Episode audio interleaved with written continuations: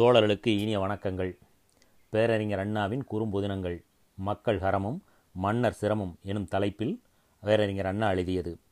இங்கிலாந்து மன்னன் Charles Scotland மீது ஏவிய அடக்குமுறையை தொடர்ந்து உள்நாட்டிலே ஏற்பட்ட குழப்பத்தால் தன் தலை இழந்த கதை இது. பகுதி இரண்டு. கொடுமைகளை தாங்கிக் கொண்ட காலம் மலையேறிவிட்டது. இப்போது தியாகத் தழும்புகளை தடவி பார்த்தபடி தருக்கருக்கு தக்க தண்டனை தரும் நாள் பிறந்துவிட்டது. எங்கே அந்த கொடியவர்கள்? ஏன் இனியும் அவர்களை விட்டு வைப்பது? என்று முழக்கம் கிளம்பிவிட்டது. மாமன்றத்தின் வலு முழுவதும் தெரியும் நாள் அது மக்கள் துரோகி ஸ்டாஃபோர்டு தண்டிக்கப்பட வேண்டும் என்று பிம் கூறினார். இழுத்து வருக என்று உடன் முழக்கமிட்டனர் மாமன்றத்தார். மன்னன் அரண்மனையில். ஆனால் ஏதும் செய்ய இயலாத நிலை. நாட்டு மக்களை அடக்குமுறைக்கு ஆளாக்கி மக்களின் வரிப்பணத்தை பாழாக்கி மன்னனை ஆகா வழிபுகுத்தி அவதியை உண்டாக்கிய லார்ட் ஸ்டாஃபோர்டு இருவரும் சிறையில் தள்ளப்பட வேண்டும் என்று தாக்கியது பிறந்தது. அதனை தடுக்கும் சக்தி மன்னனுக்கில்லை.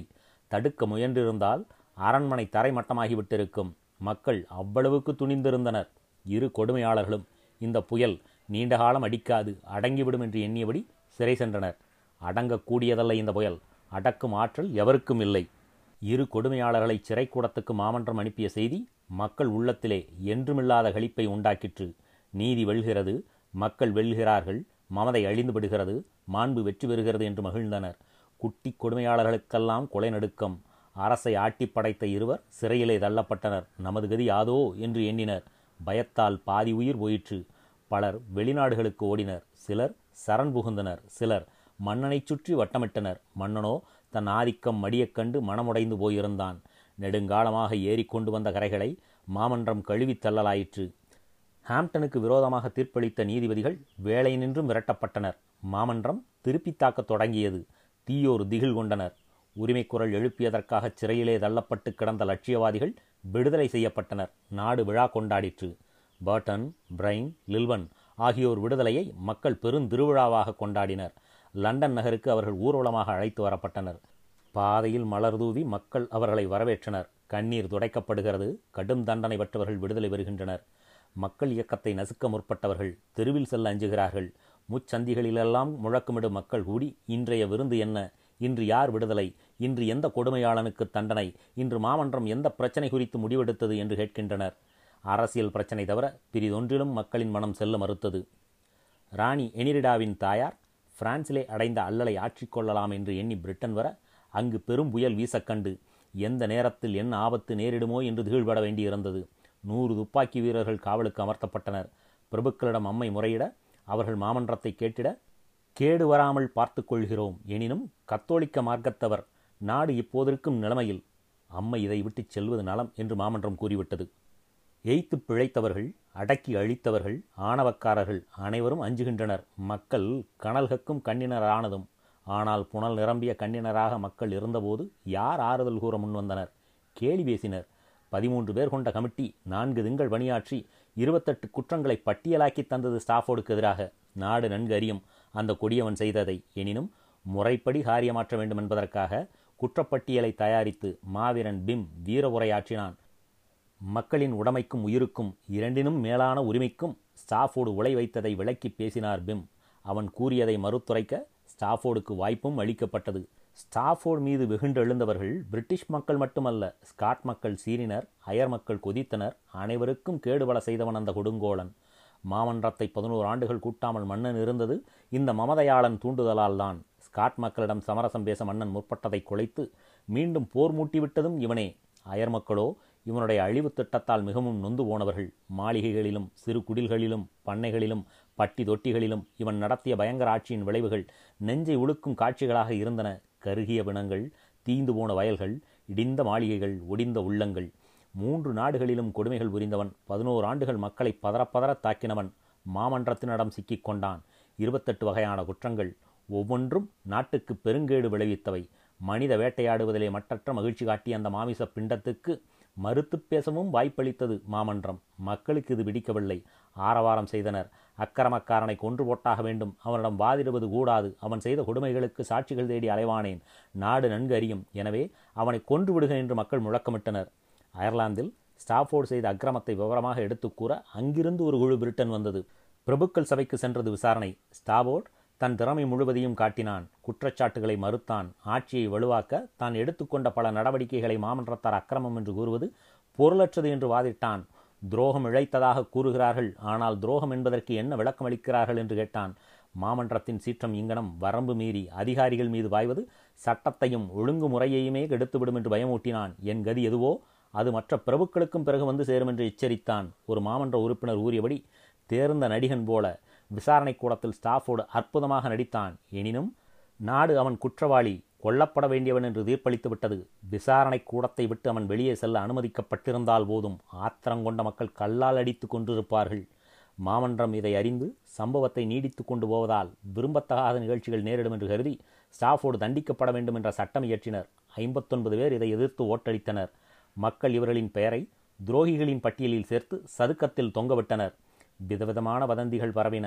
மன்னனுக்கு துணை புரிய பிரான்சிலிருந்து படை வருகிறது கத்தோலிக்கர் கூடி சதி செய்கிறார்கள். மாமன்றத்தை தாக்க காளிகள் படை தயாராகிறது என்றெல்லாம் வதந்திகள் உழவின மக்கள் கோபம் கொண்டனர்.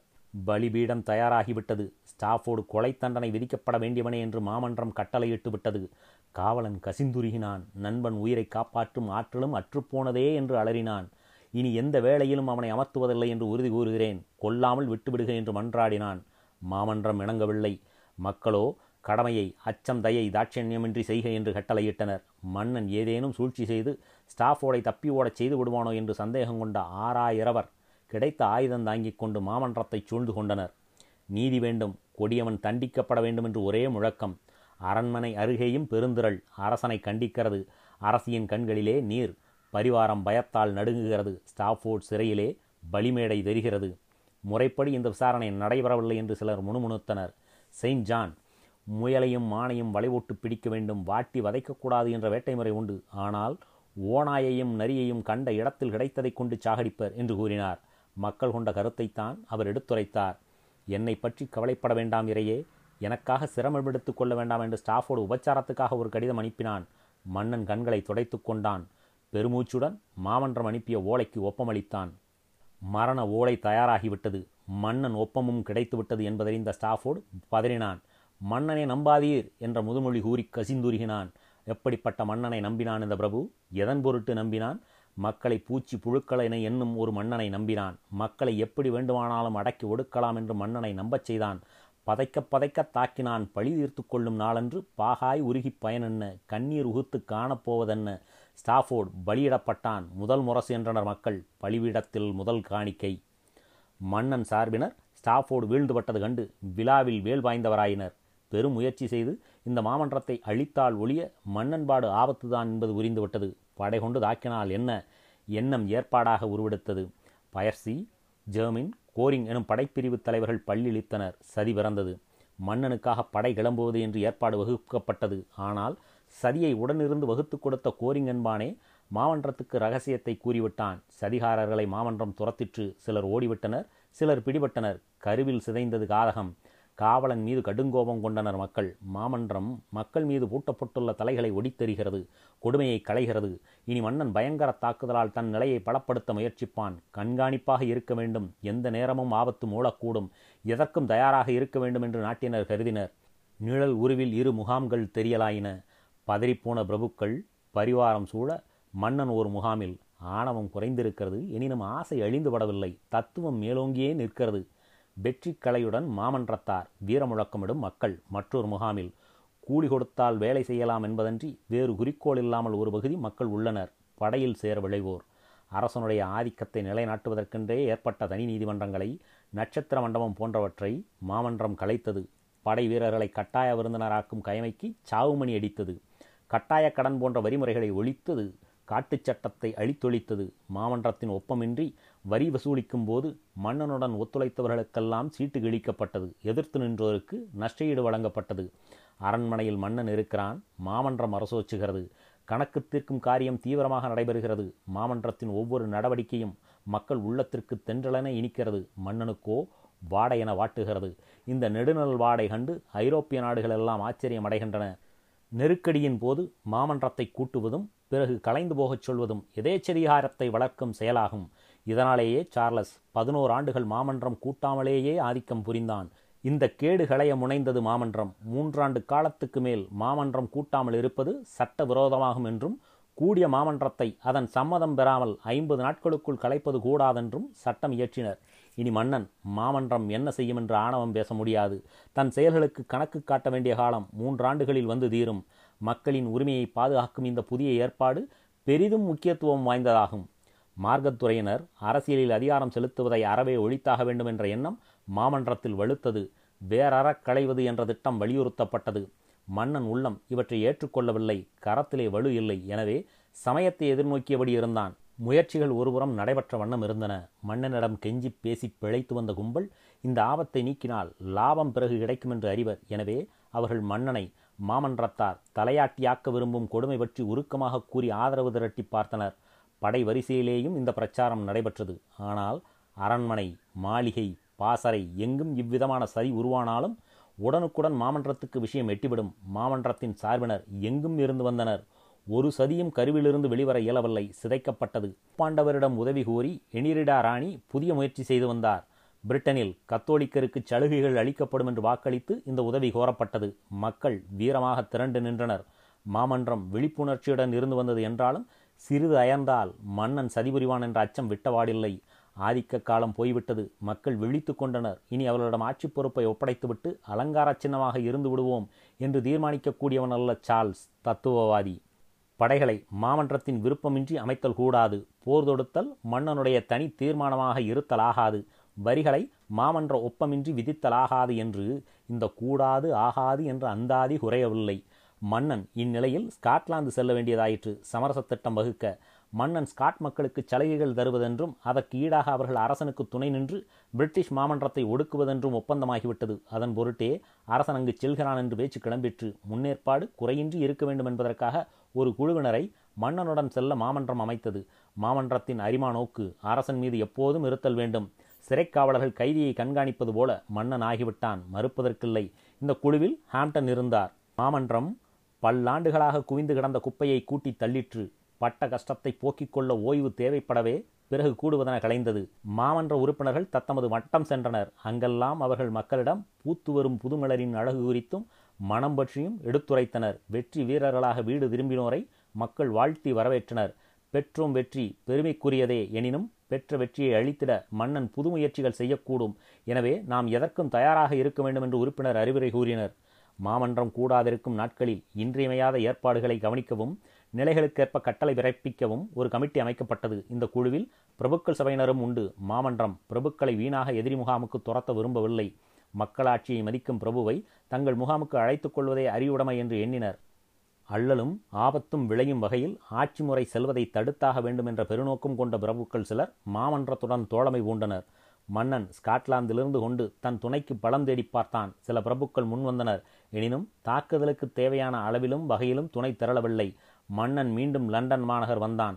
வரவேண்டிய நிலைமை புதியதோர் ஆபத்தால் ஏற்பட்டது. அயர்லாந்திலே புரட்சி மூண்டுவிட்டது. அயர் மக்கள் நீண்ட காலமாக கொடுங்கோளால் தாக்குண்டு தவித்தவர்கள்.